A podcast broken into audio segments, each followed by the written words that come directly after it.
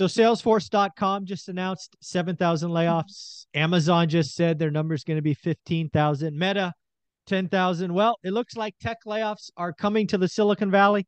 But what does it mean? Is it Armageddon? Is it just an opportunity uh, for talent to be maybe diffused into the economy? And to have this conversation, we are bringing on the CEO of Hemlane. How you doing, Dana? I'm great. Thanks for having me again. Absolutely, folks. And if you don't know this, Dana is actually at the San Francisco airport, so you may hear some announcements going on, but uh, we are just going to do this because it's important to have these conversations each and every week. Thank you so much, Dana.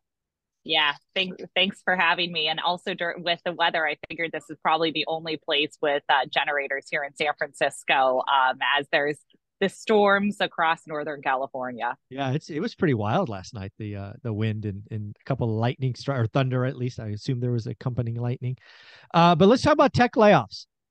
Uh, because I think you can look at these one of two ways, right? You can look at this as the beginning of some tsunami, which was very much like the dot com era I lived through, uh, which mm-hmm. once the trickle started, the dam broke and was a real problem. Or it's actually an opportunity where the Silicon Valley will be actually stronger. And I say Silicon Valley hmm. meaning all of tech. Because I think what happened in the last 2 years Dana is the top 10 tech companies were having an arms race. How many mm-hmm. engineers, computer scientists, salespeople, whatever it is, can I hire because I need them for this, that, or the other?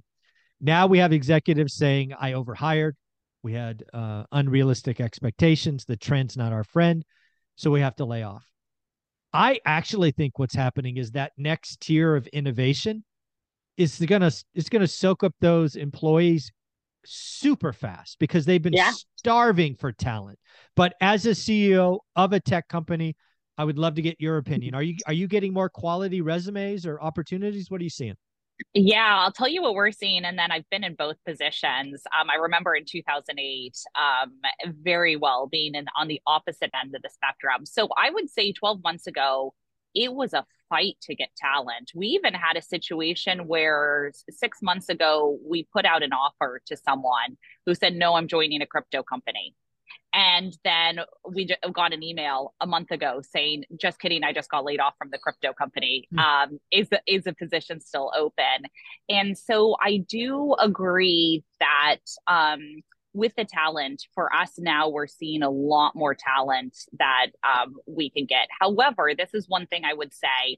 Um, a lot of times when we look at talent and recruiting, we actually look at the folks who are still at those companies where employee morale is low they were mm. kept there because they were you know uh, these really top performers doing four people's jobs mm-hmm. and now they're doing seven people's jobs because uh, of what has happened um, but yeah i would say that the job market has really shifted and um, we're finding even top talent that we are recruiting now because you know we're doubling our headcount this year we're doing the opposite of what all the big tech companies are doing we've had so many people start this week i can't even uh, to some extent keep track of it right, right, um, right, the, right. the welcomes coming out um, but that is where i would um, I would say a couple of things. Um, one is um, if you are, um, for anyone out there working in technology, really understand your situation and think about it um, from the outside. Because I remember being on the opposite side back in 2008. I was an intern. I was the cheapest person on the team that, that they had to pay, right? By like probably I was making half of anyone else on my team. And I remember walking into the office and one of the VPs had said, Hey, do you have all the files for what you guys do here? And I said, Yeah, I, I know everything. I can kind of tell you a little bit about what everyone does because I do a little bit of it. And I remember walking in on a Tuesday morning, and uh, I think it was like 90% of the team was gone. And then they were asking me as the intern, Hey, can you go ahead and give me these files and this and that and what people are doing? And then suddenly I started taking on that work, and it was great. It was the responsibility that I had always dreamed and had wanted. But I think, you know, as, as, um, an employee out there, um, one, you can take control of your uh, financials by investing in real estate, um, getting into passive income. Um, but the second thing is think about where you are in your org structure. Like if you're at a company and there's a lot of management layers or, or, you know, like five directors or VPs, you're no matter what the person you report to says to you, because they might not be privy of exactly what's going on, they might just be flashing through numbers. And I worked in finance, so I remember doing that. I was given a list of employees. I had no idea who they were, and they said cut four directors, and I sat there with a red marker, you know, having to do that. And it is cutthroat in this time with what is happening with the market. And so you kind of have to look objectively of where you are and set yourself up for, you know what? I don't know what's going to happen. Even if I ask my manager hey, is my position safe? They might not even know not if know, their right? position or yours are. Yeah. Right. So you really just need to take control of that. And um, I think it has been demoralizing. I have friends who work at Salesforce, who work at Amazon, who have been really, you know, impacted. They fortunately weren't laid off, but people on their team have been. Mm-hmm. And um, it's hard. And, and that's where you kind of take a look at this and say, how do I make sure during the next um, recession that I'm not in this position. I've got this passive income. How do I get to, yeah. you know, 10 plus rentals, etc. Yeah, well again, my whole career started in a in a crisis, right? Mine was the mine was the dot com crisis. Yeah. Um, it really is a wake up call. And you know, it, it again, I've I've been telling people for at least 9 months now, get close to revenue and I see a lot of people leave comments like, you don't know what you're talking about. I'm on this innovation product it's the wave of the future. It's going to, ch-. I'm like, but you're burning a hundred million dollars. You know how easy it is to cut that, right? If you're not, if you're not actually producing this, because again, there's a lot of startups um, that their number one thing all of a sudden has become cash burn.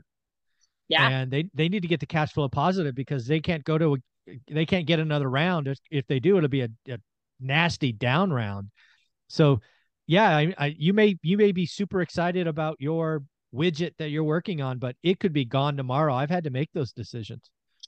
Yeah, definitely. Definitely. So I, I think there's way more pain. We've seen it in the past 12 months. A lot of the pain, we've seen these layoffs. This is not a new story.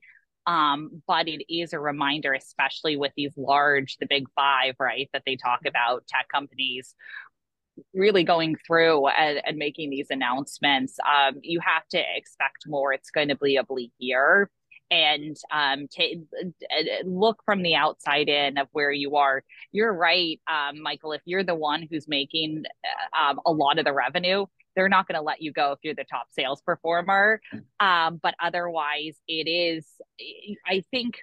From my perspective, being on a team and especially a larger team and now moving to a smaller team, I actually realized, wait, they could let me go and it wouldn't change the projection of the company back then, right? right? Like I thought I was so important and all of that, but they could have oh, let oh, yeah. me go and it would not have changed the revenue of these companies I worked for.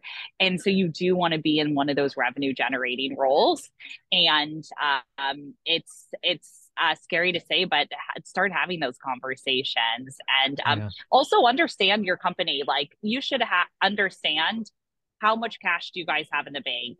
Um, what is your burn rate? What is your revenue? Because there's something called the burn multiple of like mm-hmm. how much revenue are you generating versus how much cash are you burning? And for tech companies, you need to be at a one.